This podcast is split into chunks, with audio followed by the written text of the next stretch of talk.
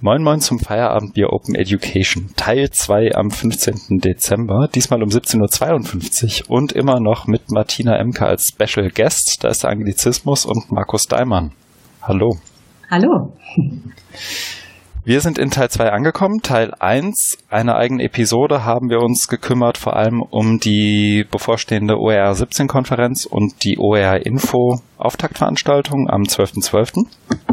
Wer sich also nur dafür interessiert und jetzt durch Zufall zuerst in dieser Episode gelandet ist, wahrscheinlich kommt noch der ein oder andere Bezug. Vielleicht noch einmal zurückgehen und erst das hören und dann hier weitermachen. Wir haben aber auch noch einige Menüpunkte unserer normalen Podcast-Episoden außen vor gelassen. Zum einen das Feedback und zum anderen, was wir sonst so gelesen haben. Und ich würde vorschlagen, wir fangen an mit Feedback, oder Markus? Ja. Hast du Feedback bekommen? Ich habe äh, Feedback bekommen, was uns aber äh, sehr bekannt ist und ähm, immer mit dem Kommentar beantwortet wird, wir arbeiten dran. Mhm. Nämlich von äh, Anja Lorenz, meiner sehr geschätzten Kollegin aus Lübeck, die gemeint, ja, Tonprobleme, aber sie hört uns aus Interesse. Mhm. Ich glaube, andersrum wäre wär nicht so gut. Genau. Also solange sie uns wegen des Interesses hört und nicht wegen des guten Tons, ist mir das lieber. Am besten wäre natürlich, wenn beides passt. Genau. ähm, ja, wir arbeiten dran. Ich hoffe, es ist heute schon ein bisschen besser. Ähm, dazu auch gerne weiter Feedback geben. Beim letzten Mal hatten wir tatsächlich ähm, so, so ein Flirren drin bei verschiedenen, an verschiedenen Stellen. Ich habe das auch in die mhm. Show Notes geschrieben. Ähm, oder in, in die Beschreibung bei, bei Soundcloud und damit in anderen Playern auch. Ähm, das habe ich nicht so wirklich eruieren können, woran das lag. Aber gut. Es gab auch noch ein paar Tweets, das hat mich äh, sehr gefreut. Matthias Andrasch hat getweetet, einmal zu Mastodon und dann auch wiederum ähm, zu der Bemerkung von mir, dass ich sozusagen, dass ich mich nicht mehr als jemand vorstelle, der MOOCs macht. Dazu gab es dann auch so eine, wie soll ich sagen, etwas Lübeck-lastige Diskussion ähm, dazu, was jetzt Deutungsversuche von MOOCs sind. Ja, also wer, wer das, wer das äh, interessant findet, kann unter dem Hashtag FOE Podcast auch nochmal nachlesen. Aber wir haben die Rubrik, was wir gelesen haben, bisher eher stiefmütterlich verhandelt, äh, behandelt in der ersten Folge und können da eigentlich auch direkt einsteigen. Erster Artikel oder erster Link ist Bildung in der digitalen Welt, die Strategie der Kultusministerkonferenz. Markus, du hast sie, glaube ich, reingefügt, oder? Ja, genau. Also zum Hintergrund, die wurde am 8. Dezember mhm. offiziell veröffentlicht. Es gab ja schon Vorabversionen, auch schon eine längere Zeit, schon ein paar Monate waren die im Netz verfügbar, wo dann eben so äh, Wasserzeichen drin war, Entwurf. Und jetzt ist es wohl die, ja nicht wohl, jetzt ist es tatsächlich die äh, von allen abgesegnete, finalisierte, endgültige, ultimative Strategie zur Bildung in der digitalen Welt. Ah. Genau. Was, was liest du für Hochschulen als Strategie daraus? also ich habe mir, genau, es gibt ähm, einen großen Bereich Schule mhm. und einen etwas kleineren Bereich, glaube ich, Hochschule. Mhm. Und einen Satz, den habe ich mir hier im PDF auch gelb markiert. Mhm. Den würde ich jetzt gerne mal vorlesen, wo es eben, man muss mal gucken, das ist die Überschrift, ja, also es geht um Hochschulen, um die Bedeutung der Digitalisierung für die akademische Bildung. Also das ist so zum Hintergrund. Und da hat die KMK, also die Kultusministerkonferenz hat... Ist das? Sorry. Das ist jetzt Seite, mein, mein, mein Zitat kommt gleich auf Seite 44, aber die Rubrik fängt auf 43 an. Kapitel 3, Seite 43. Und da geht es eben darum, dass die Kultusministerkonferenz sich Gedanken gemacht hat, wie das jetzt mit den Hochschulen weitergeht im ähm, Zeitalter der Digitalisierung. Und da ist mir ein Satz aufgefallen, der da lautet, ich zitiere, dabei geht es nicht darum, die Präsenzhochschulen in Online-Universitäten umzubauen, sondern den spezifischen Mehrwert der Digitalisierung für die Arbeit der Hochschulen nutzbar zu machen. Wer jetzt nicht alles verstanden hat oder den Satz nicht sofort mal wiederholen kann, kein Problem. Es ist ähm, ja sehr amtsdeutsch oder sehr politisch.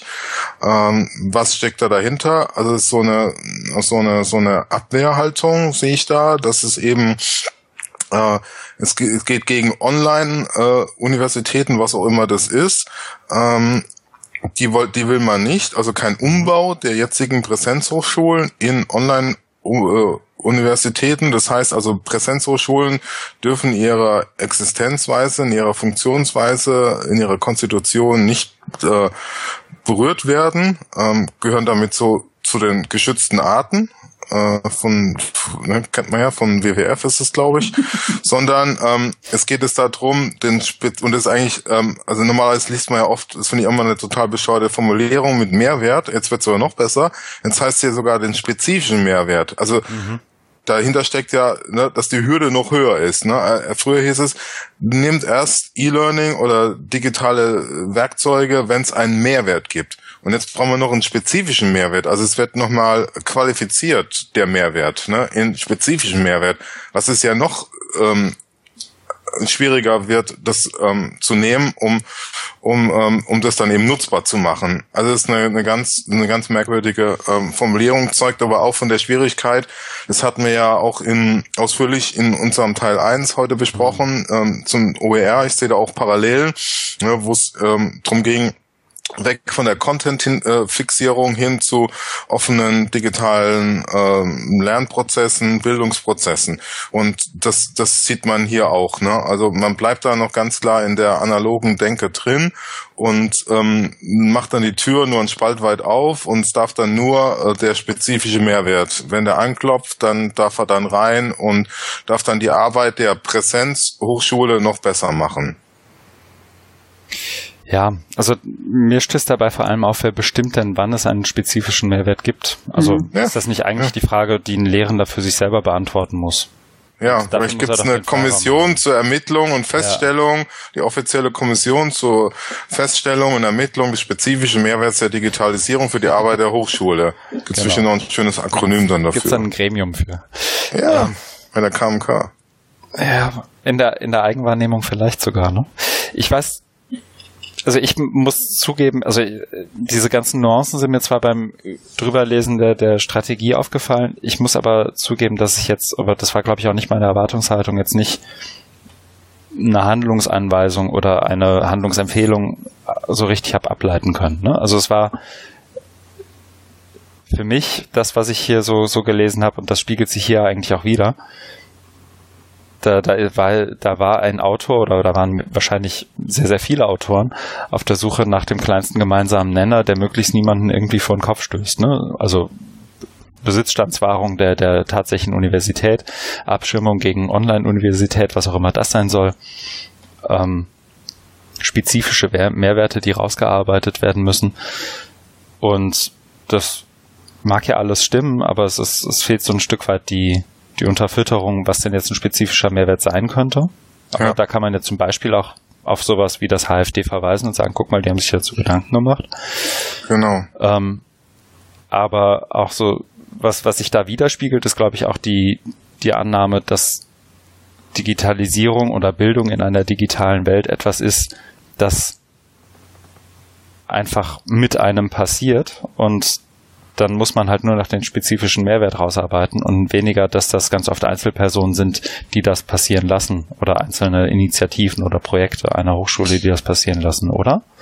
Habe ich da einfach ja. was überlesen und interpretiere das total falsch? Nö, ich glaube, ich glaube, das interpretierst du schon richtig. Und wenn du dir anguckst, ähm, wie hier Open Educational Resources, das ist ja das übergreifende Thema, das wir über beide Teile jetzt ähm, so ein bisschen haben. Also stärker haben wir es in Teil 1 gemacht, aber eigentlich interessierte mich das, was die KMK dazu sagt, auch sehr.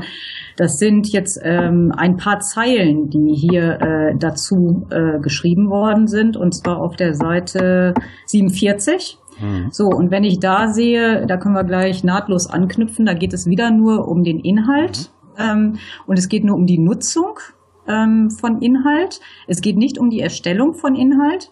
Und was mir aufgestoßen ist, ist hier zum Beispiel ein Satz, äh, der da heißt, während MOOCs, in Klammern Massive Open Online Courses, in der Regel inhaltlich geschlossene Angebote darstellen, können ja. OER flexibel in die Lehre eingebettet werden, zum Beispiel bei Brückenkursen oder Erstsemestervorlesungen. Also so ein ganz, so ein ganz passives Verständnis von OER, was OER eigentlich äh, können und bewirken können. Und was vor allen Dingen auch äh, sehr interessant ist, dass MOOCs ungleich OER gesetzt werden an der Stelle, was natürlich, ähm, äh, also nur mal so nebenbei, äh, in Lübeck ist es nicht anders. Ähm, die äh, Online-Kurse des ORN-Kursportals sind äh, Creative Commons, ähm, also CC BY Share Alike lizenziert. Das heißt, man kann auch Teile daraus nehmen, die weiterverarbeiten, darauf aufsetzen etc. Ähm, Remix, Repurpose, wie auch immer damit machen. Also das stimmt so nicht. Das sind keine Inhalte. Klar, sind in dem Sinne inhaltlich geschlossene Angebote, die ich aber durchaus aufbrechen kann und die auch so gedacht sind, dass man das tut. Und das zeigt mir einfach, dass hier mit einem ganz anderen Verständnis dran gegangen sind. Ne? Immer, immer nur, also der, das Übergreifende für mich an der Stelle ist im Prinzip, dass man versucht, ähm, sowohl OERs als auch den gesamten Bereich der Digitalisierung äh, in Bildung zu instrumentalisieren. Also ja. wo können wir es eigentlich nur reinnehmen? Wo können wir es so ein bisschen partiell aufteilen? Wo ist der Nutzen für diese eine kleine ähm, Ecke äh, in, in meinem Bereich? Und ist das bitte noch abgetrennt in Schule und in Hochschule und in berufliche Bildung? Und das ist, ist alles so ein Denke, das war ja mein Punkt, äh, den ich auch vorher schon ähm, hatte. Das ist mir alles zu eng. Mhm. Das ist mir viel zu eng und viel zu klein, klein gedacht und daraus entstehen auch ganz, ganz große Missverständnisse, die Diskussion dann hinterher sehr schwierig machen. Ja, das ist ja auch ein Punkt, ja. den Jochen Robes ganz oft für seine Verhältnisse relativ zynisch macht. Ne? Also diese gewollte Unterscheidung zwischen lebenslangen Lernen, Weiterbildung, ähm, mhm. Erwachsenenbildung und, ja. und Hochschullernen. Mhm. Ähm, wobei genau. das ja ganz oft einfach kon konzentrische Kreise sind, wenn nicht komplett deckungsgleiche Geschichten, mhm. die, die Grenzen einfach auch verschwimmen. Ich glaube, zu den ja. MOOCs, das vielleicht nur als, als Randbemerkung. Ich, mein Gefühl ist, dass die sich da gar nicht drüber Gedanken gemacht haben, ob da jetzt irgendwo in Niedersachsen oder in der Lübeck einer einen Kurs anbietet. Richtig. Sondern die denken da, glaube ich, und dann hätten sie recht, wenn ich es richtig im Kopf habe, zumindest bezogen auf die meisten Kurse in, in so Coursera, Udacity, EDX angeboten, die ja ganz oft ähm, auch nur auf der Plattform zu finden sind oder wo die Ressourcen ganz oft nur auf der Plattform jeweils zu finden sind und nicht wie, wie bei anderen Angeboten dann eben auch verstreut und distributiv irgendwie mhm. ähm, unterwegs sind. Und dann du natürlich zumindest mal einfach vor, vor eine vor mehr Hürden gestellt wirst, wenn du einzelne Teile davon benutzen wirst, selbst wenn es erlaubt ist. Mhm. Ne? Also wenn du Krankenwagen in Lübeck, ich hoffe, Markus atmet noch. Sehr gut, danke. Ähm, also und da hast du dann natürlich schon Schwierigkeiten zu sagen, so und das eine Instructional Video und das PDF nehme ich mir jetzt mal aus dem Kurs, das geht bestimmt irgendwie, aber äh, von der Lizenzierung her sind die Kurse ja auch nicht so angelegt. Und ich würde auch nicht unbedingt behaupten, dass das Open ist, beziehungsweise dass das OER sind. Ähm, nein, aber so wie es hier dargestellt wird, ist es eben sehr ausschließlich und und es ist es ist einfach zu wenig differenziert äh, ja. dargestellt, sondern ja. ein, so nach ich habe eher so das Gefühl, ach ja, stimmt, jeder erzählt was über Open Educational Resources. Jetzt müssen wir bei der KMK da schnell noch mal so einen kleinen so ein so ein so, es ist ja noch nicht mal ein Kapitel hier, das ist so, so, ein, so ein Miniteil hier reinpacken. Ähm, ja, der aber letztendlich äh, eigentlich gar nichts großartig aussagt. Genau, und was mir eigentlich aufsteht, es müsste eigentlich ein Kapitel Openness da rein und nicht mal eben sozusagen am Freitagnachmittag rüber zum Praktikanten rufen, schreib mal sechs Zeilen zu Open Educational Resources. Genau. Äh, vielleicht, vielleicht darf ich da mal ja. was ähm, äh, dazu sagen, weil ähm, ihr seid in der glücklichen Lage, einen unter euch zu haben, der da so ein paar Insider-Informationen hat. Mhm. Weil ich am Montag, Dienstag äh, mit einer sehr netten Kollegin des K, äh, vom, vom, vom KMK mich unterhalten habe, äh, die auch bei Auftakt-Workshop ähm, OR Info war. Für alle, die wissen wollen, was das ist, bitte Teil 1 hören.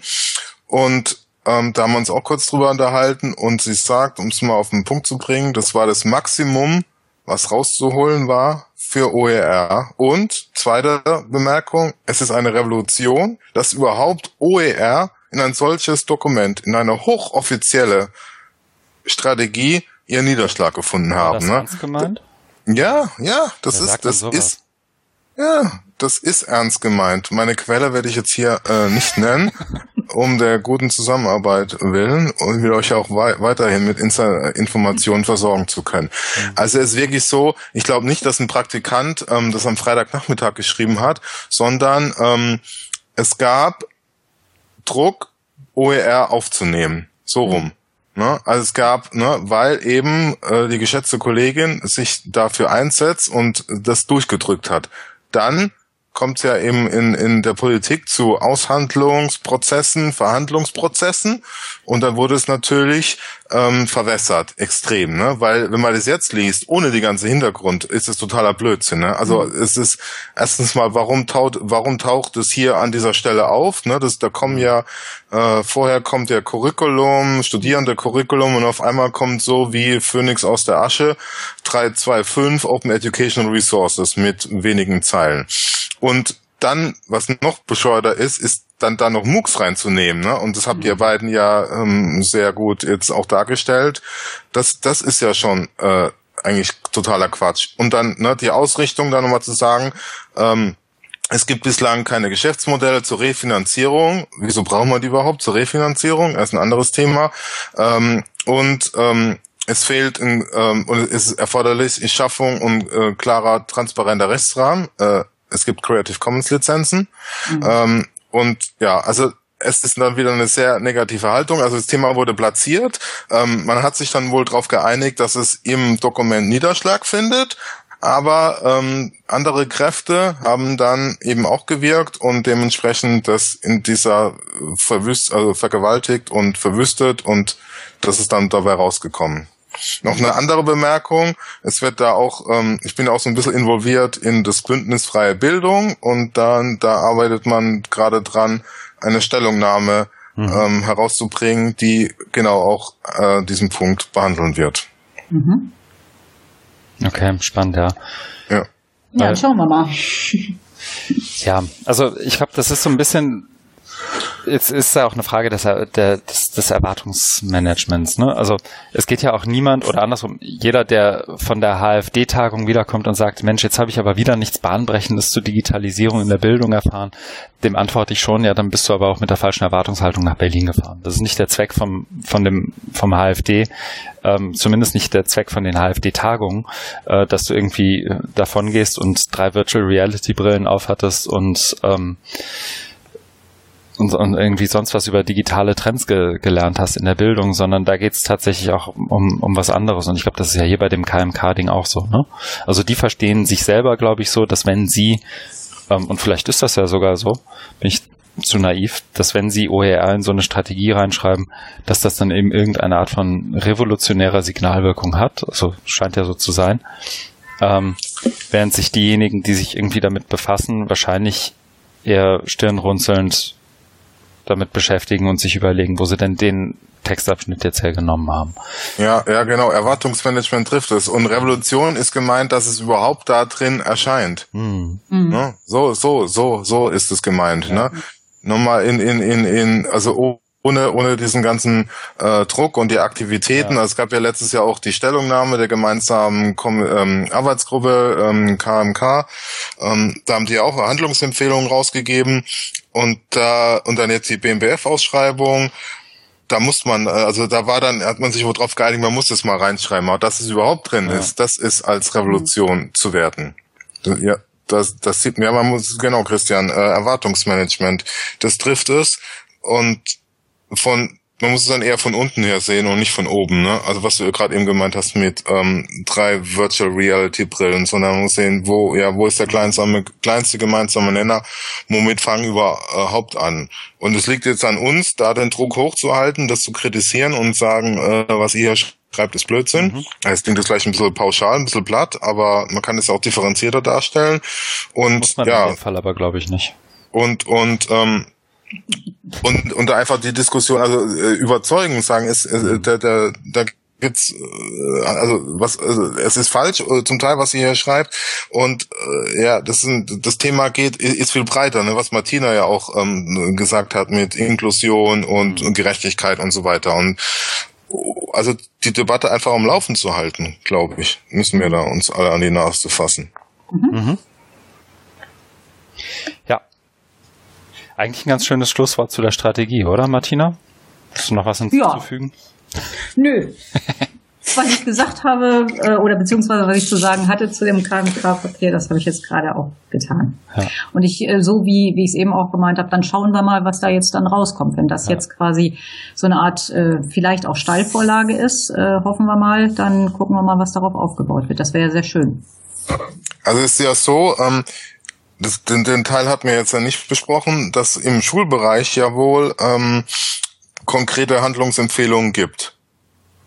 Und also da, da habe ich gestern gerade einen Podcast gehört, Digi, Digi Match, ähm, die auf zum Schulbereich kommen, also Medienpädagogen, und die haben sich das Papier auch mal angeguckt und ähm, haben so aus der Sicht der der Lehrerbildung, Fortbildung und so, ähm, weil da sind ja schon ambitionierte Ziele, dass ab dem Schuljahr 18, 19 äh, Lehrerinnen zu Medienexpertinnen ähm, umgeschult, abgegradet, was auch immer werden sollen. Und die waren da sehr skeptisch, dass das der Fall sein wird. Und äh, man geht ja auch von einer, von einer umfassenden, integrierten Medienbildung aus, also kein Fach Programmieren, Pflichtfach Programmieren und äh, machen wir mal eine AG Medienkompetenz, sondern es muss in alle Fächer muss jetzt was mit Medien rein, also Medienbildung. Das heißt, auch der Geschichtslehrer muss und die Geschichtslehrerin muss sich ähm, Gedanken machen, wie integriere ich jetzt digitale Medien in meinem Unterricht. Stichtag 18, äh, Schuljahr 2018, 2019. Wobei manche Geschichtslehrerinnen und Lehrer wahrscheinlich schon weiter sind als, als vielleicht manche Informatiker. glaube ich. Also zumindest wenn es dann in die Anwendung geht, auf jeden Fall. Das, das glaube ich schon. Na gut. Schauen wir mal. Also auf das, auf die Stellungnahme vom Bündnis Freie Bildung bin ich gespannt. Markus, wenn du noch einen Link zu dem, was war's, Digimatch Podcast hast? Ja, den muss ich, muss ich nur noch raussuchen. Ab in die Shownotes damit. Ja. Daimann. Shownotes Disziplin. Äh, Äh, ja. Euer Hashtag. ja. äh, Nächster Artikel, der kommt von mir, deswegen sage ich vielleicht auch mal zumindest einleitend was dazu. Ähm, ist auch jemand von jemandem, den wir, glaube ich, im Podcast bei uns noch nie hatten, Markus, und berichtige mich gerne, und zwar Roger Shank. Mhm. Ähm, inzwischen nicht mehr Professor oder ehemaliger Professor aus den USA, der sich selber, glaube ich, und das finde ich ja immer so ein bisschen kritisch, ehrlich gesagt, als kritischen Geist und, und ähm, Miesepeter versteht. Mhm. So ein bisschen. Aber mit dem Artikel hat er, wenn ich ihm, ich bin da nicht so ganz einer Meinung. Also der Artikel heißt OECD should be ashamed, PISA scores announced doing more damage. Und ich glaube, da fehlt in der Headline noch than good. Ähm, weil das ist sein, seine Aussage. Das ist vom 6. Dezember. Ich bin über den OEB 16 Hashtag darauf aufmerksam geworden. Ähm, weil in diesem in, in, weil das letztendlich entstanden ist, weil eben besagter Roger Shank auf einem Podium mit Andreas Schleicher, sprich dem, dem Mhm. ähm, OECD Representative of PISA, so nennt er ihn hier, ähm, saß. Und er spricht letztendlich davon, wie ähm, er dann sozusagen seine Antwort darauf gefunden hat auf den Vortrag von Andreas Schleicher, der, wie man das, also das hat, glaube ich, jeder von uns vermute ich schon mal gesehen, wie Andreas Schleicher das so macht. Er spricht dann irgendwie über die ganzen Scores, vergleicht ein paar Länder miteinander, wie das sozusagen den komplett falschen Duktus für Bildung setzt. Und das fand ich eigentlich ganz Mhm. schön, weil das eben mal eine andere Sichtweise ist. Und dann er fängt an mit Eliminate All Testing. Und das ist ja sozusagen ein Claim, den man schon öfter mal hört, den ich aber selten dann wiederum in einem relativ ausführlichen Blogpost dann auch mal unterfüttert sehe. Und das hier ist so einer. Deswegen verlinkt. Auch in den Shownotes. Ähm, Mhm. Er spricht davon, wie diese Wettbewerbskultur zwischen Ländern dann auch irgendwie entsteht, dass sich auf einmal japanische 15-Jährige mit ähm, südkoreanischen 15-Jährigen und finnischen südkoreanischen 15-Jährigen battlen und dass ähm, Lehrer äh, unterrichtet werden, um PISA-Scores oder Lehrer letztendlich daran gemessen werden, ob ihre Studis und Schüler den, den PISA-Score denn tatsächlich auch schaffen. Das ganze Förderzusagen für Schulen darauf basiert sind, ähm, dass letztendlich alles dann auf dieses System hin ausgerichtet wird und das dann ja eigentlich nicht mehr viel mit Bildung zu tun hat, sondern eigentlich damit, dass Leute darauf vorbereitet werden, eine bestimmte Prüfung möglichst gut abzuschneiden. Mhm. Und ähm, ich erinnere mich noch dran, das ist aus einer ganz anderen Unterhaltung, aber ich habe einen sehr guten Freund, der eine Zeit lang in Katar ähm, gearbeitet und gelebt hat und dessen Freundin wiederum ist dort im Bildungsbereich unterwegs und die berichtet tatsächlich, dass sie und das ist dann vielleicht ein Extrembeispiel, aber die berichtet tatsächlich, dass es durchaus 7, 8, 9 Klässler gibt, die nicht in der Lage sind, flüssig zu lesen oder zu schreiben, obwohl sie in der achten Klasse sind, ähm, weil Lehrer Angst haben, ehrlich Noten zu verteilen und ehrlich ähm, ja, letztendlich ehrlich Noten zu verteilen ähm, und dann die, die noch Analphabeten lieber von Klasse zu Klasse mit durchschleppen, als zu riskieren, dass sie ihren Job verlieren. Mhm. Weil sie wiederum an den Noten und an den Notenschnitten in, ihrem, in ihrer eigenen Performance gemessen werden. Ihr Gehalt misst sich daran und letztendlich auch, ob sie weiter beschäftigt werden oder nicht, misst sich daran. Und ähm, das ist dann sozusagen das Extrembeispiel davon, aber genau das beschreibt Roger Schenk eigentlich ziemlich treffend in dem Artikel. Mhm. Er hat noch so eine zweite Note drin, mit der bin ich dann nicht mehr so ganz einverstanden, wo es darum geht, was machen wir hier eigentlich und wofür machen wir das? Und das ist sehr von so einem Employability Duktus geprägt. Also wir machen Bildung, damit Leute hinterher eine Chance haben auf dem Arbeitsmarkt. Und das ist mir zu eindimensional und ist, glaube ich, auch oft genug widerlegt worden, zumindest von Leuten, die ich so lese, dass das ziemlicher Blödsinn ist, allein damit zu kommen, wenn es sicher auch ein mhm. Aspekt von, von Schulbildung gerade ist. Ja, mhm. aber das sozusagen meine, ich wahrscheinlich eher drei als zwei Minuten zu dem Artikel. Mhm. Hat jetzt auch nicht so viel Bezug zu Digitalisierung, sondern es ist ja so allgemein PISA, ja. Ja, ja. Äh, gibt's ja ähm, schon lange die Diskussion, gibt's auch ähm, eine kleine Empfehlung von mir, ein sehr gutes Buch von Richard Münch, äh, Akademischer Kapitalismus, mhm. erschienen im äh, Verlag meines Vertrauens, äh, Sukam Verlag.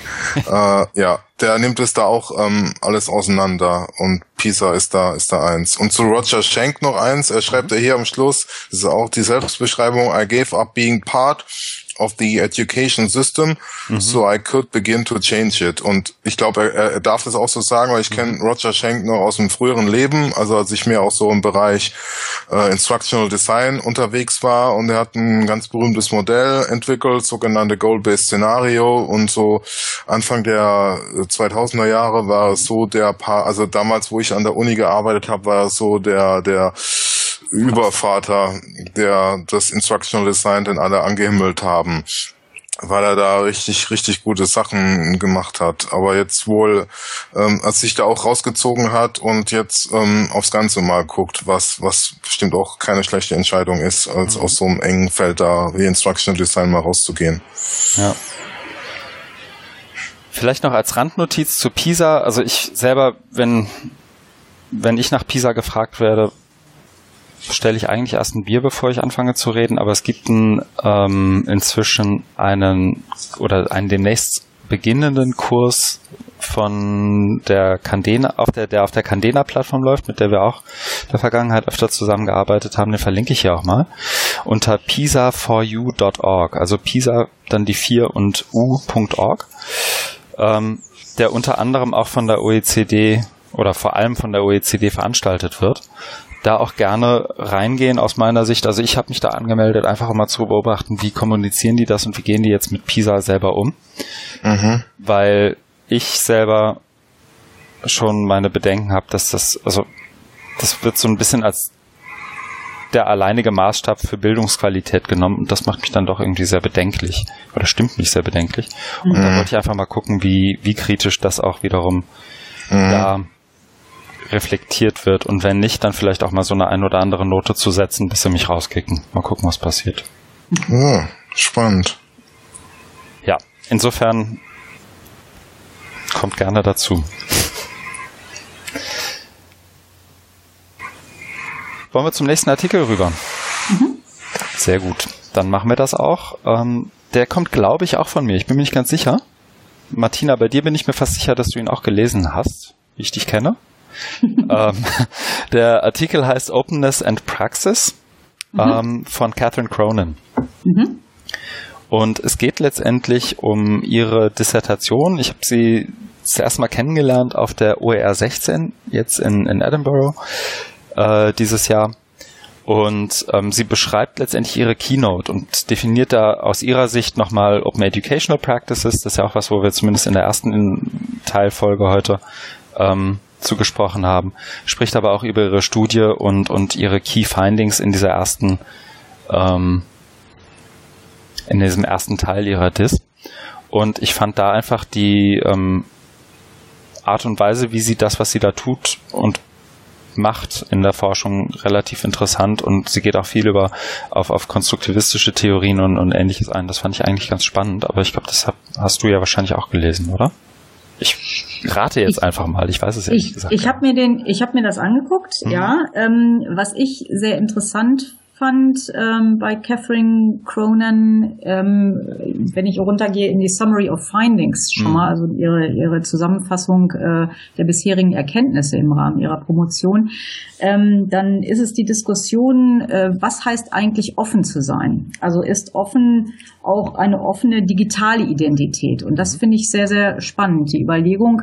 Und das passt auch eigentlich ganz gut ähm, zu etwas, zu dem ersten Teil ähm, der heutigen, des heutigen Podcasts, in dem wir, in dem wir über einen Artikel gesprochen haben, in Search for the Open Educator. Ähm, die Überlegung, was heißt es denn eigentlich, ein, ein, ein offener Lehrender, eine offene Lehrende zu sein? Inwieweit bin ich offen ähm, mit meinen Studierenden oder mit den Le Lernenden, ähm, die, ich, die ich unterrichte halt? Ähm, und welche Auswirkungen hat das Ganze? Ne? Also das, das ähm, finde ich, ist, ist, öffnet das Feld nochmal ganz anders. Denn das, was wir hier zum Beispiel gerade machen, ist genau so etwas. Wir diskutieren sehr offen über Offenheit in der Bildung ähm, und machen uns damit aber eben auch sehr äh, offen und unter Umständen auch angreifbar ähm, äh, für alle möglichen Leute. Ähm, das muss man auch dazu sagen. Also es hat immer so ein bisschen zwei Seiten. Aber das finde ich eben sehr spannend, weil ähm, das eben immer wieder zurückgeführt wird dann auch auf, was ist meine Haltung? Also wenn man, wenn man so lebt, dann muss man sich immer wieder überlegen, was will ich eigentlich erreichen ähm, und wie will ich es erreichen? Und ich finde, das beschreibt sie ganz gut in, in ihren äh, äh, in ihren ähm, äh, Findings, also in dem, was sie bisher gefunden hat in ihrer, in ihrer ähm, Dissertation. Also das, wobei, was mir aufgefallen ist. Ja, wo, wobei ähm, mir da du hast sie gerade angesprochen, Martina, äh, wobei mir äh, da fehlt so eine Strukturierung, wie es eben in dem besagten Artikel in Search for the Open Educator drin ist. Die unterscheiden ja drei Layers, drei Stufen mhm. mhm. von Closed ähm, bis Medium Open bis zu Open Collaboration, das dann auf dem, auf dem dritten Layer. Und ich glaube, das hilft einfach uns weiter, ähm, wenn wir mit so Modellen arbeiten, äh, weil äh, hier, sie nutzt ja ähm, OEP und da haben wir uns auch schon lang und breit und oft drüber unterhalten, dass das sehr problematisch ist. Genau, also das wollte ich einfach nur mal reingeben. Ich kenne jetzt Ihre Arbeit nicht so detailliert, deswegen halte ich mich da auch lieber zurück. Aber äh, nur so als Punkt geben, deswegen ähm, fand ich den anderen Artikel mit Open Educator ähm, so gut, weil die da auch ähm, die These vertreten, wir müssen uns von OEP äh, lösen. Ähm, also das heißt, äh, dahinter steckt ja ähm, dass es nicht immer OER sein muss. Also nur dann, wenn ich OER nehme, mache ich Open Education Practices. Mhm. Dem würde ich voll zustimmen. Das, nämlich, das ist ja genau das Problem, was wir in Teil 1 ausführlich hatten, äh, dass es uns zu sehr einengt, Engführung und verkünstelte Engführung, artifizielle Engführung, würde ich mhm. sogar noch ähm, sagen. Sondern wir müssen ja drum gucken, äh, wie, wie, wo gibt's an eine Öffnungs Möglichkeiten, äh, was kann ich da tun und wenn das das, das K.O.-Kriterium OER ist, dann finde ich das äh, auch nicht so überzeugend. Hm. Nee, das ist richtig. Aber ich denke mal, Markus, ähm, zum einen äh, sind das ja ganz verschiedene Ansätze. Also wenn ich das mhm. richtig sehe, was sie jetzt hier macht, ist im Prinzip eine qualitative Studie. Das heißt, sie hat äh, 19 äh, Leute befragt, wenn ich das richtig sehe, ähm, mhm. und hat ver versucht, da wahrscheinlich, ähm, äh, ich sag mal, ja, hervortretende Themen, einheitliche Themen, äh, damit ich jetzt nicht wieder das englische Emerging, Emerging Themes nehme, ähm, äh, herauszufinden und zu schauen, inwieweit äh, geht das in die Richtung ähm, einer offenen Bildungspraxis, eines, eines, ja, eine, eine, einer offenen mhm. Lehre im weitesten Sinne oder eines offenen Arbeitens auch im weitesten Sinne. Ähm, ich, und ich denke, dass die, dass die äh, Autoren äh, des anderen Artikels, also in Search for the Open Educator, dass die einfach von einer anderen Ecke gekommen sind. Ne? Die sind von der Literaturseite ja, ja, ja, und haben sich einfach geschaut, was gibt's hier schon in dem ganzen Feld und hatten das Gefühl, okay, im Prinzip fehlt uns hier eine einheitliche Definition. Das ist, das ist das Grundproblem. Und da gehen wir jetzt mal ganz systematisch ran und entwickeln im Prinzip nicht nur eine, eine Definition, sondern setzen da auch noch ein ganzes Mo Entwicklungsmodell drauf. Ähm, ja. Eigentlich ergänzen sich die beiden Dinge gut.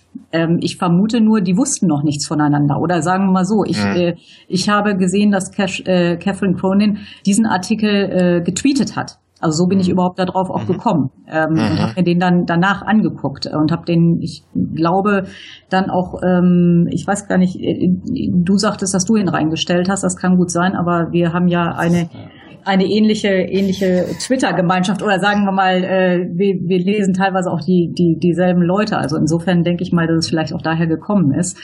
Ähm, ich hatte halt das Gefühl, die ergänzen sich im Prinzip gut. Ja. Man müsste beides einfach Richtig. nebeneinander so ein bisschen stellen und sagen, in Ergänzung zu, ähm, vermute ich mal. Und außerdem ist das ja hier nur so ein kleiner Ausschnitt, also man müsste nochmal abwarten, bis die gesamte äh, Dissertation vorliegt, um dann nochmal zu gucken, von welchem Punkt von Open Educational Practices kommt sie denn eigentlich und was genau äh, versucht sie da ähm, dann auch rauszufinden. Das ähm, ist hier so ein bisschen versteckt. Also die Vielleicht noch sozusagen als, als vielleicht nicht unbedingt ein Schlusswort, das würde ich euch überlassen gerne, aber die, ähm, ich kann tatsächlich die Keynote von der OER 16 müsste auch aufgezeichnet irgendwo auf deren Webseite rumschwirren, da bin ich mir ziemlich sicher. Und das ist auf jeden Fall ein Blick wert, weil sie ähm, eine ganz gute Perspektive hatte. Das weiß ich noch, dass ich mich daran erinnere und auch so ein Raunen schon fast durchs Publikum ging, als sie letztendlich ihre ähm, Distinguishing Features von Open irgendwie gezeigt hat, wenn ich mich recht erinnere. Ich müsste das nochmal mhm. nachschauen. Aber ich suche nochmal. Also die Unterscheidungsmerkmale von, von, von Offenheit letztendlich, die sie vorgestellt hat? Oder ähm, was meinst du mit Features? Genau, das war ähm, die Unterscheidungsmerkmale von Offenheit beziehungsweise die verschiedenen Grundcharakteristika von, von Offenheit in mhm. der Lehre und was das wiederum auch, auch hergeleitet aus so einem Narrativ. Ähm, was macht denn was passiert denn in Digitalisierung und in den sozialen Netzen und sonst wo irgendwie auch noch. Und mhm. ähm, ihre Keynote war, und ich habe es jetzt parallel zumindest mal auf der Webseite gesucht äh, von der OER 16, If open is the answer, what is the question? Mhm. Mhm. Und daher kam sie dann so ein bisschen und hat wirklich sehr gut, ich weiß noch, das war einer der wenigen Vorträge, der so 30, 40 Minuten dauerte und du konntest wunderbar, ohne Notizen zu machen, obwohl es nicht sonderlich flach war, zuhören und sie hat mhm. wirklich gut präsentiert. Das ist also eine große mhm. Empfehlung und ich hau den Link zu dem zu der zum YouTube-Clip auch direkt mal mhm. rein hier in die Show Notes. Vielleicht kann man das auch so sehen. Ich bin jetzt nochmal äh, in dem Artikel selber runtergegangen zu dem Kapitel, das äh, äh, sich den, den äh, ich sag mal, Diskussionen für eine äh, oder Gedanken für eine Diskussion, also Thoughts for Discussion widmet mhm. und wo sie ganz klar nochmal sagt, wo ihr, wo ihr, wo sie ihren Beitrag auch ähm, zu der aktuellen Diskussion um, um Offenheit ähm, sieht, äh, indem sie nämlich sagt, man muss sich auch wirklich tatsächlich die, die, die Erfahrungen und die Bedenken ähm, der Leute anschauen, und das ist das, was sie untersucht hat, die tatsächlich ähm, äh, offene Bildungspraxis betreiben im weitesten Sinne. Ne? Und so sieht sie ihren Beitrag. Ne? Und ähm, mhm. das andere, Markus, wäre dann eben eher so vielleicht auch mehr theoretischere Überlegungen, aber sie geht wirklich, sie geht wirklich hin und, und hat die Leute befragt und hat gesagt, was sind denn eigentlich eure, eure was sind denn eigentlich eure Erfahrungen, die ihr hier gemacht mhm. habt? Mhm. Ähm, und und ähm, ein, eine, ein Ergebnis ist ganz klar hier, dass sie sagt, also so, wir scheinen ein kurzes Skype-Problem zu haben. Schauen wir mal, ob wir das hinterher noch mit dem Schnitt beheben können. Wir sind wieder da, hatten kurze technische Probleme. Witzigerweise, weil ich heute ausnahmsweise mal in der Uni Lüneburg bin und mich da auf das WLAN verlassen muss heute. Ähm, aber Martina, du warst eben, bevor wir rausgeflogen sind, alle zusammen bei dem Artikel noch von Catherine Cronin und hattest, glaube ich, gerade, was gerade dabei festzustellen, dass das noch die erste Phase ist, in der sie sich da befindet, ne? Genau, richtig. Also vorher hatte ich gesagt, dass es eben ganz wichtig ist, oder dass was Catherine Cronin hier sagt, ist, äh, dass es ganz wichtig ist, die Erfahrung tatsächlich der Praktizierenden äh, von Open Educational Practices mit reinzunehmen. Und das ist das, was sie in der ersten Phase genau vorgestellt hat. Ist aber auch nur die erste Phase. Es kommt noch eine zweite Phase, ähm, wo sie dann einen Fragebogen einsetzen wird. Und in der dritten Phase wird sie zwei ausgewählten ähm, ja, Open Educational Practitioners, also Praktizierenden, Papieren auf einem, ja, also Lehrenden, die offene Bildungspraxis Praxis praktizieren. es ist ein bisschen schwierig mit Deutsch, ich gebe es zu, aber ich versuche es immer wieder. Mhm. Ähm, äh, dass sie denen also letztendlich folgt und äh, sie da beobachtet und nicht nur sie, sondern auch die deren Studierende ähm, und äh, das wird sicherlich nochmal spannend sein, weil das, weil das Forschungsdesign eben auch sehr spannend ist an der Stelle. Und da werden wir sicherlich noch ein bisschen mehr von Catherine Cronin über ihre Dissertation hören. Da bin ich gespannt. Mhm. Eben, sie macht das ja auch selber relativ offen und, und sehr transparent, was sie da tut und wie sie es tut. Mhm. Berichtet immer wieder auch die Zwischenstände. Ja. Das finde ich eigentlich immer ganz, ganz lesenswert. Mhm. Sehr gut. Gehen wir über zum nächsten Artikel. Der heißt Is EdTech reaching its big tobacco moment? Und zwar ist er erschienen, witzigerweise, auf dem Blog der Göteborg, der Uni Göteborg. Ähm, wenn ich das richtig übersetze, wobei da steht es auch drunter, er steht uh, Learning and Information Technology. Das ist ein Learning Information Technology Blog der Göteborg Uni. Und der Artikel hat, glaube ich, ein bisschen Aufmerksamkeit bekommen, zumindest so in, in meinem Dunstkreis bei Twitter, weil er von ähm, drei Professoren der Uni Göteborg geschrieben ist, die letztendlich auf diesen diese Gegenüberstellung, die wir in Deutschland ja auch immer mal wieder feststellen, äh, hinweisen. Nämlich die einen, die komplett pro und für alles sind und die dann auch versuchen, Forschungsergebnisse zu produzieren bzw. zu zitieren, die genau ihre Art und Weise, Dinge zu, zu verargumentieren, eben unterstützen.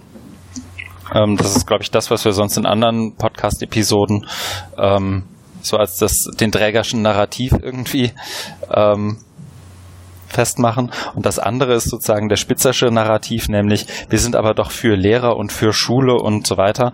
Deswegen kann Digitalisierung von irgendwas und Lern Learning und IT eigentlich nur schlecht sein weil das, weil damit nicht mehr Lehrer und Schüler im Mittelpunkt dessen des Unterfangens stehen, das wir hier irgendwie Bildung nennen.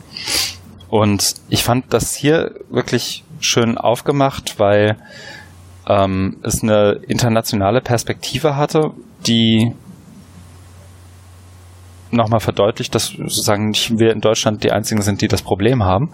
Ähm, was, was ich dann wiederum auch ganz charmant finde, weil man das, weil das ja letztendlich auch heißt, dass man mal über die Grenzen hinaus gucken kann und mal gucken kann, wie machen es denn andere und wie argumentieren denn andere. Und insofern allein deswegen schon lesenswert, ähm, aber eben auch, weil ich mich an einen grandiosen Film erinnert gefühlt habe, nämlich Thank You for Smoking. Ich weiß nicht, ob ihr den kennt. Nein. Große Filmempfehlung tatsächlich. Ähm, da geht es darum, dass ein PR-Mensch einer ähm, äh, Zigarettenfirma ähm, letztendlich in einer Talkshow ähm, also die, die Anfangsszene ist letztendlich die, dass er sich bei allen Rauchern bedankt, dass sie rauchen, weil sie damit ja wiederum äh, die Krankenversorgung und Rentenversorgung in der mhm. Gesellschaft unterstützen. Mhm. Also letztendlich einen ganz anderen Spin unter Rauchen drehen und daran habe ich mich so ein bisschen erinnert gefühlt, als ich zumindest Big Tobacco Moment gelesen hatte. Mhm. Eine kleine Korrektur, Christian. Mhm. Ähm, einer der Professoren, Neil Sell, also die stehen ja drunter, ja. ne? Der, also er ist nicht von oder an der, also es kann sein, dass er jetzt gerade da forscht, aber eigentlich ja. ist der an, an in Australien. Genau. Diese Monash, Monash University, ne? Genau, der ist wohl Gastprofessor äh, gerade in Göteborg. Ja, ja, und der ist ziemlich bekannt. Also mhm. das, ist, ähm, das ist so der das das männliche Pendant von Audrey Waters mit akademischen Meriten überhäuft und verhängt. er ist ja, er ist einer der also der publiziert sehr viele Bücher und da geht's immer, also geht's darum, eine kritische Perspektive auf Educational Technology aufzumachen. Mhm. Das schimmert hier, hier ähm, auch so durch. Ist auch eine, auch eine Empfehlung, ähm, den, sich, sich mal ein Buch von ihm mal, mal anzugucken, weil, weil er da auch einen ziemlich radikalen Blick drauf hat. Ähm, ja, es wiederholt sich dann oft mit seinen Büchern. Das ist so ähnlich wie bei Morozov, der auch mhm. viel schreit, aber immer wieder das Gleiche. Aber nichtsdestotrotz, ähm, auf jeden Fall ähm, lesenswert. Äh, diese, weil in seiner in seiner Ausführlichkeit und Differenziertheit kriegt es kaum einer so hin wie Niels Selvin, da Educational Technology auseinanderzunehmen, der gleichzeitig noch mit äh, äh also Professor ist ne, an, der, an der Uni. Die ähm, meisten beschäftigen sich ja dann mit ihren Fachgebieten und haben nicht so einen Blick auf das ganze Digitale. Ne? Da braucht es dann eher so Leute wie eben äh, Morozov, der dann, der aber mehr so Freigeist ist, oder Michael Seemann, äh, MS Pro auf, auf Twitter, der jetzt als Journalist und Blogger bezeichnet, auch beim Bundes, habe ich heute zufällig gesehen, da beim Bundestag auch bei so einer, bei so einem öffentlichen Fachgespräch ähm, aufgetreten ist zu Plattformen. Ja, also das, da gibt's so verschiedene Typen und auf professoraler Ebene gibt's gibt's eben ganz wenige. Ne? Audrey Waters ist ja auch ist, ist, ist ja auch aus der Uni, also außerhalb der Uni. Ja. Mhm. Genau.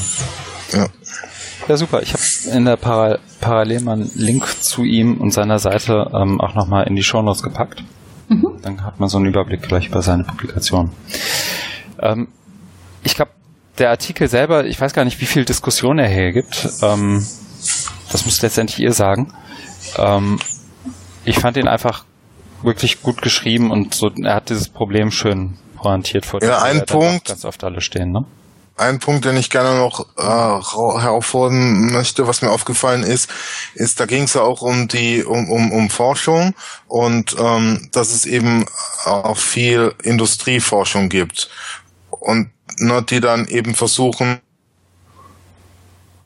zu, zu unterfüttern, die eben also so, so Auftragsforschung würde man ja ähm, äh, dazu auch sagen. Und da ist ja auch so ein, so ein Wettrennen, dann kann man ja fast dazu sagen, was dann entsteht. Auf der einen Seite ne, die Industrie, die da die da viel Geld äh, reinpulvert für, für Studien, auf der anderen Seite eben gleich von, von der Uni, die dann äh, Leute, die mit viel geringerem Budget in kleinen Forschungsprojekten da tätig sind und dann auch nur äh, einen schmalen Ausschnitt aus, aus im Vergleich zu dessen, was große Firmen machen können.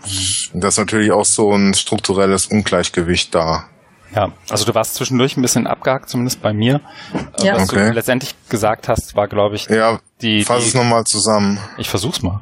ähm, die, die einzelnen Forschungsinstitute und, und das, was es sozusagen im Bereich öffentlicher und nicht Auftragsforschung gibt, ist ja. nicht so gut durchfinanziert wie das, was äh, Pearson und sonst wer irgendwie auf die Beine stellen können, wenn sie denn wollen. Und sich, sich Forschung letztendlich einkaufen können, wenn sie denn wollen und entsprechend der, der Bias dann eben schnell da ist bei der Forschung, die zuerst publiziert werden soll, ähm, weil sie eben einen bestimmten Auftraggeber und damit ein bestimmtes Interesse hat. Trifft das so ungefähr? Ja, genau. Danke. Gerne. Also das, das, was ich in dem Artikel gesehen habe, ist vor allen Dingen die Überlegung, was man ja auch von der Arzneimittelindustrie kennt, man schafft sich seine eigene Zielgruppe. Wenn ich nämlich irgendetwas als Problem definiere und dann gleich die Lösung dafür anbieten kann in Form eines, äh, eines äh, Instruments, einer, einer, ein, eines ja, äh, eines, eines technischen Apparates, wenn man im weitesten äh, Sinn will, äh, dann äh, habe ich natürlich vielleicht auch die Goldgrube gefunden. Ne? Also das erinnert mich auch so ein bisschen mhm. an, an bestimmte Hypes, ähm, wie zum Beispiel mit Google Glasses ähm, ähm, ne, soll, oder, oder meinetwegen auch den, den Watches oder sowas. Ne? Das ist, ähm, es ist ja nicht durch Zufall so, dass wenn man ein Handy kauft, jetzt ähm, da auch eine App drin ist, äh, die dann irgendwie sich anbietet, deine, deine Gesundheit zu kontrollieren. Was weiß ich, äh, äh, wie viele Schritte du am Tag machst, wie dein Blutdruck ist, weil sonstige Geschichten halt, ne? was dann auch sehr schnell in Datensammelwut gehen kann. Also das sind alles so ähm, das sind alles so Bereiche, wo man, finde ich, auch sehr gut aufpassen muss, weil die auch zu entgrenzten Bereichen werden kann. Ähm, gerade wenn eben tatsächlich auch ähm, sehr große monetäre Interessen drin sind. Und die Überlegung immer, schaffe ich mir nicht meinen eigenen Bedarf letztendlich auch dadurch, ne? Ja, Mhm. Also es erinnert mich so ein bisschen, das kommt, glaube ich, bei uns in den Shownotes zu kurz, weil wir wahrscheinlich alle noch mittendrin sind, das überhaupt alles zu lesen. Ähm, aber Audrey Waters ist ja gerade in ihrem ähm, 2016er Year in Review. Und einer, einer der, der letzten Keynotes, die sie gegeben hat, war ja auch, ähm, hatte den Titel, wenn ich es richtig erinnere, The best way to predict the future is to issue a press release. Mhm. Und genau in die Kerbe haust du ja auch sozusagen damit, ne Martina? Also die, die, die, ich schaffe mir durch, durch clevere PR, durch Auftragsforschung, durch Marketingbudgets einen Markt, den ich dann wiederum mit den Produkten, die ich habe, bedienen genau. kann. Mhm. Und dann gibt es sozusagen auf der anderen Seite wieder, auf der anderen Seite der Mauer wieder diejenigen, die brüllen, aber das ist doch alles Mist, lass das bloß sein und Digitalisierung an sich ist des Teufels. Mhm. Ja, und das fand ich hier ganz gut dargestellt. Mhm. Ja. Passt gut in die heutige große Diskussionslinie rein. so ist es. Und dann sind wir auch schon, ähm, weil wir eben keine Audrey Waters Artikel mit dabei haben, schon beim letzten Artikel für heute. Mhm. Und zwar von Dave Cormier in der Medium Publication der University of Prince Edward Island und zwar genauer des Learning and Technology Offices heißt es, glaube ich, da. E-Learning Office heißt es. Ähm, Dave Cormier, ja sozusagen der einer derjenigen, die sich aktuell am stärksten und am, am besten, glaube ich, auch mit äh, rhizomatischem Lernen beschäftigen. Mhm. Und der Artikel heißt You know what you need, you need a learning contract. Und grob, also Cormier ist ja wiederum durch die CMOOCs und Rhizomatic Learning, also relativ für Uni und formales Lernen relativ unstrukturierte Lernprozesse und Lernformate ähm, bekannt. Und mhm. seine Studis haben immer mal wieder reklamiert, gerade so im Verlauf und zu Beginn, dass ihnen so ein Stück weit die Struktur fehlt. Und er leitet das dann ganz schön hin, dass es daraus oder daraus dann ab den, den Need for a Social Contract, also den na, Gesellschaftsvertrag ist es nicht, aber ein sozialer Vertrag untereinander ähm, und, und wie man sich sozusagen untereinander organisiert und, und ein Learning Contract mhm. daraus mhm. baut. Aber viel mehr muss ich, glaube ich, gar nicht schon sagen, weil die schon in den Startlöchern steht, ne?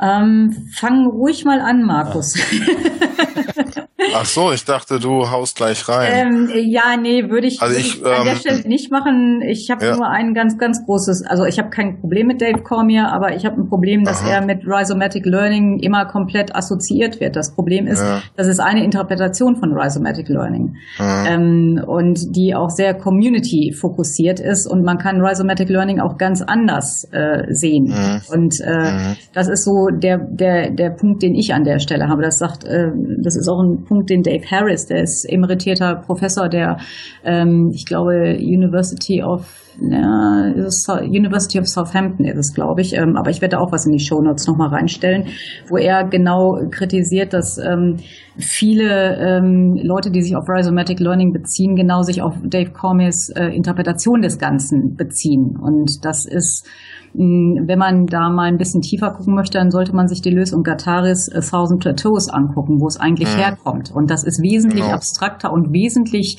weniger zu fassen als die verbesserte Form, äh, in die es mittlerweile gegossen worden ist. Äh, also für mich, oder sagen wir, was heißt verbesserte Form? Es ist eine bestimmte Interpretation dessen. Mhm. Ich sage nicht, mhm. dass die gut oder dass die schlecht ist. Ich sage nur, es ist eine bestimmte. Und dann, man müsste die Diskussion ein bisschen weiter öffnen an der Stelle. Und das ist ja, eigentlich das nur mal nur mal so mein Hintergrund zu Dave Cormier.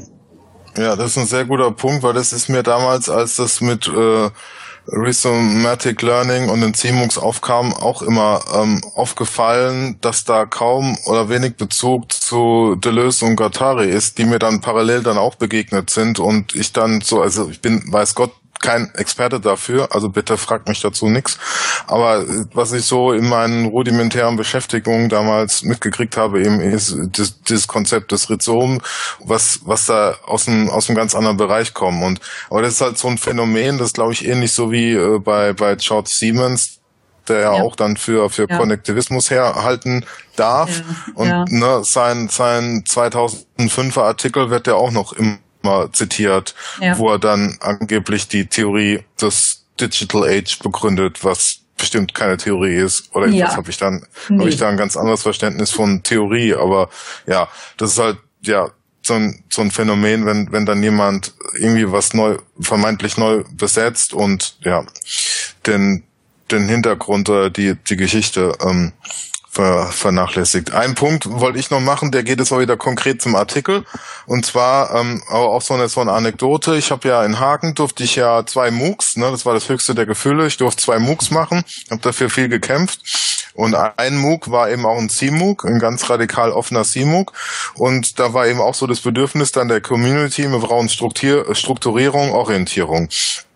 Und deswegen finde ich das ganz interessant hier mit diesem Learning oder Social Contract. Wir haben damals einfach ähm, das ähm, aus der Community entwickeln lassen. Dann gab es dann sowas wie eine Google Plus Gruppe, die gesagt haben, hier, wir müssen, wir brauchen irgendeine Plattform. Wir hatten nämlich nur Twitter damals und eben so Live-Sendungen.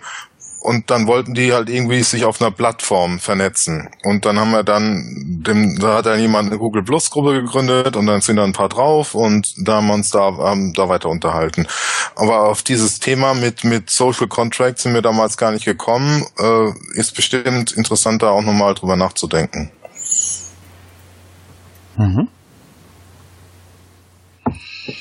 Ähm, ich frage mich gerade, ähm, ob also ich meine, wir, wir kennen ja diese alten äh, Learning Contracts, also im Prinzip, dass man einfach so, so eine Art Lernvertrag ähm, schließt zwischen Lehrenden und Lernenden, ähm, damit einfach, sagen wir mal, so ein Rahmenweg, so ein Rahmenwerk des Lernens vielleicht auch irgendwo gegeben wird, jenseits von, von äh, vorbestimmten Lernzielen. Ähm, Inwieweit seht ihr denn, dass, dass das, was Dave Cormier hier aufbringt als, als Social Contract, ähm, so viel anders ist als, als diese alte Debatte um die, um die Lernverträge? Hätte mich jetzt auch eure Meinung zu interessiert. Also ich weiß noch, dass als ich in der Schule war und ich glaube ein, zwei Mal ist mir auch im Studium passiert, dass äh, Dozenten oder Lehrer irgendwie mit einem Lernvertrag irgendwie um die Ecke kamen. Ich glaube irgendwann mhm. in der sechsten Klasse oder so musste ich so ein Ding auch mal ganz förmlich unterschreiben. Ähm, und ich fand das da immer ziemlich albern. So, also bei mir ist das sehr albern ja. wieder angekommen, weil ich mir dachte, naja, jetzt bin ich hier und der Learning Contract oder das soziale Gefüge ist ja nun mal bestimmt. Du bist da vorne, du hast die Macht, ich nicht. Ich kriege am Ende eine Note und zwischendurch versuche ich möglichst eine gute Note zu kriegen. So, das war sozusagen mein Verständnis da von, von Schule, Lehre, Lernen, wie auch mhm. immer. Und, und eben deswegen fand ich den, fand ich das irgendwie sehr aufgepasst abfropft auf das, was ich da eigentlich tun sollte. Ähm, ich fand die Hinleitung von ihm hier ganz, ganz interessant, weil es, wie soll ich sagen, so, wie so ein Coping-Mechanismus eigentlich wirkt für Leute, die irgendwie gerne in Netzwerken unterrichten, lernen, lehren möchten. Mhm. Ähm, und natürlich bleiben da Leute bei auf der Strecke. Ne? Also das ist ja so, das merken wir an der, haben wir bei der Leuphana bei unseren Kursen gemerkt. Da kommen Leute mit einer anderen Erwartungshaltung, die wollen irgendwie Content serviert bekommen und dann machen die irgendwie sequenziell ein Assignment nach dem anderen. Ähm, wenn du die dazu zwingst, irgendwie zusammenzuarbeiten, sich auch mal selber was zusammenzusuchen, selber irgendwie sich einen Reim drauf zu machen, das mit anderen auszuhandeln, dann finden die das extrem aufwendig und du verlierst sie wieder. Und ich glaube, das, dieser Learning Contract und auch die Hinführung dahin wirkt für mich so ein bisschen so wie so eine, schon fast wie ein, ich will nicht sagen Eingeständnis, aber so ein bisschen wie ein, ja, letztendlich wie so eine Handreichung an diejenigen, die damit irgendwie noch kämpfen, wenn ihnen die Schüler oder Studis auf dem Weg zu, zu rhizomatischem Lernen in, in der Ausprägung dann irgendwie absprengen. Naja, wie gesagt, also ich, ich lasse mal ähm, rhizomatisches Lernen hier komplett raus, weil ich glaube, da könnten wir vielleicht dann nochmal zwei Podcasts sogar machen, mindestens. Ähm, Drei. Äh, äh, ja, ne, also das äh, ist, ist wirklich ähm, schon noch eine ganz andere Geschichte. Aber selbst wenn wir, selbst wenn ich, wenn, wenn ich mir jetzt hier angucke, was Dave Cormier ähm, und erstmal generell finde ich ganz klasse, ähm, er versucht eigentlich das zu leben, was wir vorhin die ganze Zeit besprochen haben, in Richtung Open Educator, weil er ist hier komplett offen. Äh, er hat seinen seinen seinen Lernen, Lernendenvertrag hat er hier reingestellt als als ähm, in Google Docs im Prinzip. Das kann sich jeder angucken, das kann man kommentieren. Ähm, das finde ich schon mal ähm, sehr bemerkenswert, dass er das tut. Das, was ich hier lese ähm, an Lernzielen und an der, an der, ähm, ich sag mal, äh, Beurteilungsmethode, die er hier reinsetzt, ähm, ist wie gesagt jetzt nicht, nicht, nicht so was extrem Neues. Ähm, die Frage der Praktikabilität, ähm, wenn ich mir, ich meine, ich habe, als ich an der berufsbildenden Schule unterrichtet habe, habe ich auch ähm, bei Semestergesprächen ähm, schon mal gesagt, äh, die meisten Leute stehen zwei, zwischen zwei Noten und ich habe denen sogar gesagt, sie können sich ihre Note aussuchen. Sie können entweder zum Beispiel haben, was weiß ich, zwei oder drei, sie stehen dazwischen. Ähm, wenn sie die bessere Note wählen, dann müssen sie alle das, das und das und das machen oder, oder die und die Leistung bringen, damit sie am Ende des Jahres dann auch da steht.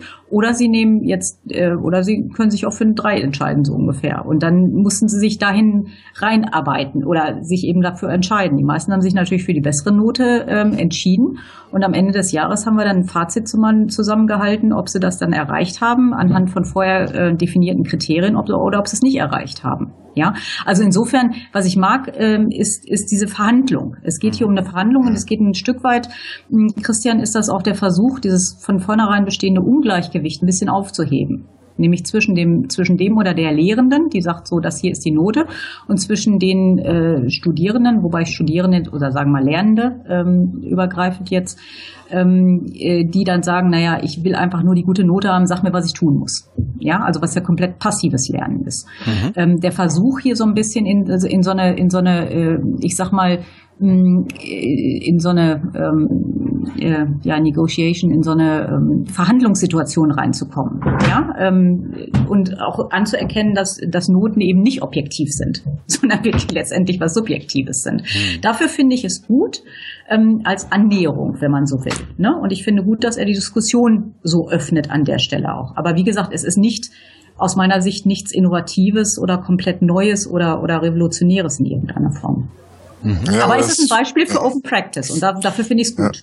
Aber das ist vielleicht gar nicht der Punkt, ob das jetzt revolutionär oder innovativ ist, weil natürlich gibt es es schon länger und wird früher eingesetzt. Äh, jetzt kriegt es aber eine andere Bedeutung dadurch, dass es eben in offenen äh, Kursen unter Peers, unter Gleichgesinnten eingesetzt wird und nicht in diesen hierarchischen Beziehungen Lehrer-Schüler. Mhm. So würde ich es. Und es vielleicht auch, also ketzerisch könnte man ja auch sagen, ist auch eine Form des Eingeständnisses, dass das dann doch zu offen war, äh, vielleicht. Und ähm, was ich aber gut finde, weil ähm, ich habe ich hab ja früher auch äh, versucht an CMOOCs ähm, teilzunehmen, äh, an einem da ähm, Change 11, der ging ja irgendwie gefühlt über ein Dreivierteljahr äh, was, was für mich auch unheimlich schwierig war, da weit zu bleiben. Äh, da finde ich es immer gut, wenn man da auch weg von so einer Dogmatik kommt und, und sagt, es, äh, jeder muss, also es hat, das ist mir nämlich damals auch sauer aufgestoßen bei dem Change 11, da hatten die auch so Guidelines und dann, dann stand dann auch immer drin, wie man, was man machen soll und wie, aber irgendwie hat es trotzdem nicht funktioniert und die waren dann aber auch, glaube ich, ähm, also vor allen Dingen Stephen Downs waren dann eher ähm, nicht so einsichtig, ähm, glaube ich, gegen Veränderungen. Der war ja immer sehr, oder ist noch sehr dogmatisch. Und da, da finde ich es gut, wenn man darüber nachdenkt und dann natürlich auch bestehende ältere Konzepte wie jetzt so ein Lern lernenden Vertrag zurückgreift. Mhm. Mhm. Nee, das, das ist okay, wobei ich im Moment nicht ganz genau weiß, ob das ein komplett ähm, offener Raum hier gewesen ist oder ob nicht mhm. äh, von vornherein doch wieder äh, dieses Ungleichgewicht war, weil er letztendlich Lehrender ist und ähm, seine okay. Lernenden nur ein bisschen anders behandelt, weil das kann ich jetzt, ich habe hier nur mal durchgeguckt, das kann ich jetzt ja. hier nicht so sehen. Ich habe das Gefühl, ja. das ist immer noch ein formaler Lernkontext und nicht komplett ja. offenes Lernen. Mhm. Ja, das war's auch. Ne? War ein formaler Kontext. Ne? Mhm. Aber ich meine, dafür, dafür, wie gesagt, als äh, finde ich es gut, es so umzusetzen. Aber es ändert nichts daran, dass letztendlich ein, ein Ungleichgewicht im, im, im, im, in der Machtebene ist, die, die man da auch nicht wegdiskutieren kann, denke ich. Ja. Was hat dich denn so fasziniert, es reinzusetzen? Der Vorschlag kam ja von dir. Mhm. Ich fand's, äh, also einerseits das Open Practice spannend, weil er ich lese Cormier einfach deswegen gerne, weil man beim Lesen ziemlich, äh, also was er, was er schreibt, ist meistens ein, ein Spiegelbild des Gedankenprozesses. Zumindest liest es sich so. Nur ein bisschen besser strukturiert ähm, bei ihm. Und die diese Learning Contract, ich bin da irgendwie zwiegespalten. Also was ich eben meinte, so die, die, dass ich das als Schüler albern fand. Ich finde, ich verstehe auch, dass das irgendwie dazu dienen soll, bestimmte Sachen aufzubrechen und bestimmte Machtverhältnisse aufzubrechen. Ähm, ich fand diesen Kontrast spannend, weil ich das, was Cormier sonst so macht, so Learning as a Non-Counting Verb und diese ganzen äh, Buzzwords, die er da ja auch oft reinbringt und auch seine Interpretation von, von Rhizomatic Learning und so, dass er das verbindet mit etwas, was ich sozusagen ein bisschen so der, der, der alten Schule von na, nicht alte Schule ist vielleicht falsch, aber was ich sozusagen selber auch äh, mal irgendwie mitgemacht habe als Schüler und Studi, äh, dass er das miteinander verknüpft. Und die, die Verknüpfung fand ich irgendwie spannend, aber so genau sagen kann ich es ehrlich gesagt auch nicht. Also es war irgendwie so, dass ich mir dachte, Mensch, das ist mal zumindest fünf Worte wert und dann mhm. ist es in den Shownotes gelandet. Mhm. Nee, passt, passt ja auch total gut, aber wie gesagt, wenn ich mich nicht gerade im, im, im Rahmen meiner Promotion sehr stark damit äh, Rhizomatic Learning auseinandersetzen würde, dann äh, äh, wäre ich da wahrscheinlich so in dem Sinne auch nicht drüber gestolpert. Aber ich finde das ganz wichtig mhm. zu sagen, es ist eine, mhm. eine Interpretation. Ja, ja, das war ein da, total, total guter äh, Punkt von dir, Martina. Ähm, weil, also das ist, ich hatte immer nur so eine, so eine Ahnung und so ein Gefühl, du hast dich ja da weit tiefer mit beschäftigt als ich. Aber ich bin äh, ja froh, dass du, dass du das auch so siehst und das auch von dir da darlegen kannst. Mhm. Nee, das finde ich auch super. Was, also was ich an Cormier gut finde und vielleicht ist es auch wahrscheinlich ist das auch der Grund, warum er halt wahrgenommen wird als sozusagen der Urvater Rhizomatic Learning. Ähm, dass er es ja einfach sehr gut präsentiert und verkauft. Ne? Also ja. durch diese Open Practice, vielleicht ist das einfach ein Beispiel dafür, dass diese Open Practice dann auch hilft, sozusagen ein bestimmtes Feld wahnsinnig gut zu besetzen. Mhm. Genau, der hat, der hat eine schöne Metapher gefunden und das dann besetzt, ja. ja. Genau, wobei die Lösung Katari sehr starke Probleme mit Metaphern hatten, nebenbei gesagt. und das, das, das macht dann vielleicht auch schon die Komplexität des Ganzen ja. klar. Ne? Das ist wirklich ein Konstrukt äh, für sie. Äh, also, Richtig. Äh, gegenüber eigentlich eigentlich äh, gegenüberstehend dem traditionellen Wissenssystem, das sie wie einen Baum gesehen haben, wo Lernen Lernen im Prinzip ja. ähm, von Baum der Erkenntnis. Genau, ja. richtig, ne Baum der Erkenntnis, wobei die aber noch wieder komplexer sind und sagen, wir wollen uns ja aber gar nicht in einem Dualismus aufhalten, also wir denken nicht binär, absolut nicht, sondern wir brauchen eigentlich auch beides. Also die haben nie gesagt, wir sind komplett dagegen. Sie sagen nur, es gibt noch noch ein anderes Modell oder ein Konzept. Die sprechen ja immer von Konzepten, nicht von Modellen. Ähm, und äh, versuchen das einfach mal an der Stelle vorzustellen. Aber es ist eben eine schöne Metapher und in der Tat, ja. ähm, äh, es ist auch ganz viel, ähm, also es passt unglaublich gut zu offenem Lernen. So, so könnte man es vielleicht äh, am einfachsten darstellen ohne dass ich jetzt äh, in die Versuchung gerate, zu viel über meine Promotion zu erzählen.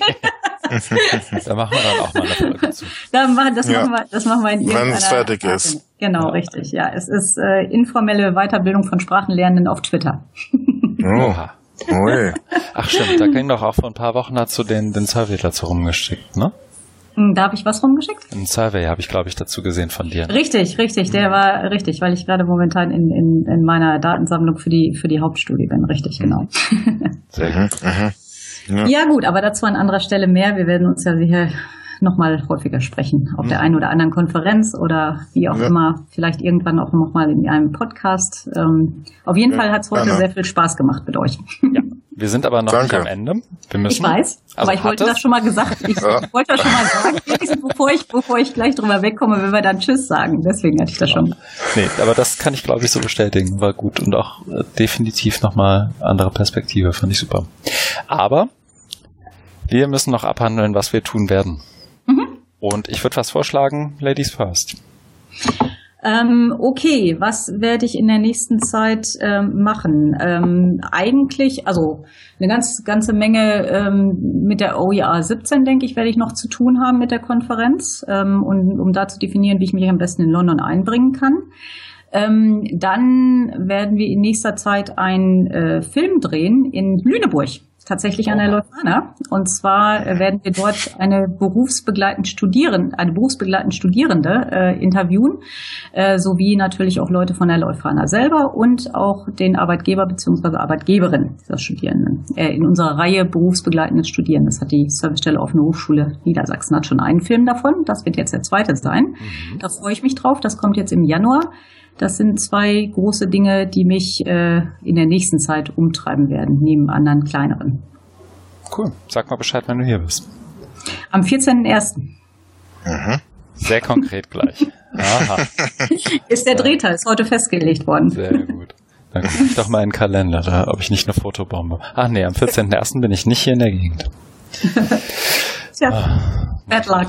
Ja, ich muss nach Trier, das ist wirklich bad luck, ja. Okay. Oh nein. Aha. Du Ärmster.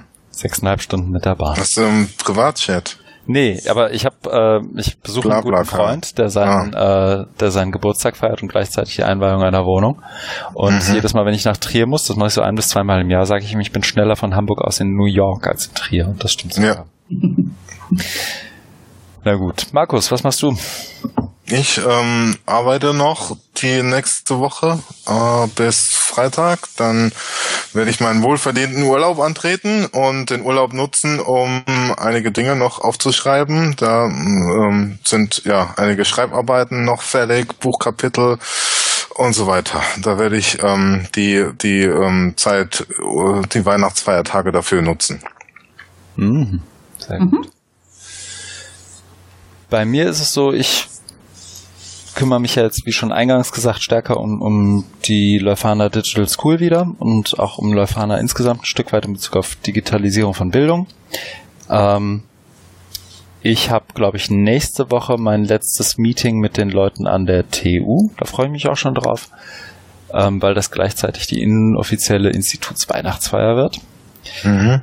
Ähm, kümmere mich parallel viel um Strategie, Digi-School und alles, was damit zusammenhängt. Warte natürlich sehnsüchtig darauf, ob die OR 17 Einreichung angenommen oder eben nicht angenommen wird. Mhm. Da bin ich gespannt. Und ähm, parallel freue ich mich tatsächlich sehr. Ich gehe morgen ins Kino, Rogue One.